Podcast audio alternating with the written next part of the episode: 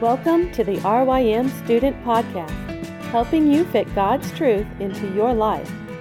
Reflecting on biblical truth is vital for the life of the believer. We hope this podcast will encourage you in your walk with Jesus. The following was recorded at one of Reformed Youth Ministries conferences. The audio might not be clear, but the message is. We hope you enjoy it. Why is this important? Um, this is important because the game changer in our faith is not our faith. The game changer in our faith is the fact that Jesus said, It is finished. So when we're wavering in our faith, when we're confused, when we're questioning, the answer is not to look at yourself and ask, like, am I believing enough? Am I believing strong enough? It's not the strength of your faith that saves you, it's the strength of Jesus that saves you.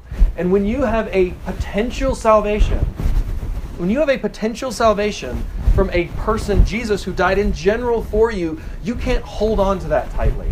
When you have a particular salvation from the person Jesus who thought of you when he went to the cross and took your sins particularly on himself and said, I died for this person to save them and change them, you can hold on to that.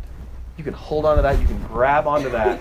And wherever your faith is, however strong or weak it is, you're not saved by a strong or weak faith, you're saved by a strong Savior. Jesus said, It is finished, and he meant it. Okay?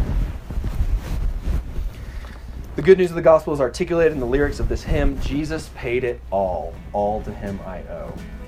Like, it's not like it, that sin that you're struggling with, those sins that you have trouble with, they've been paid for. They've truly been paid for. Right? They died when Christ died. For more information on RYM student conferences, visit rym.org forward slash conferences.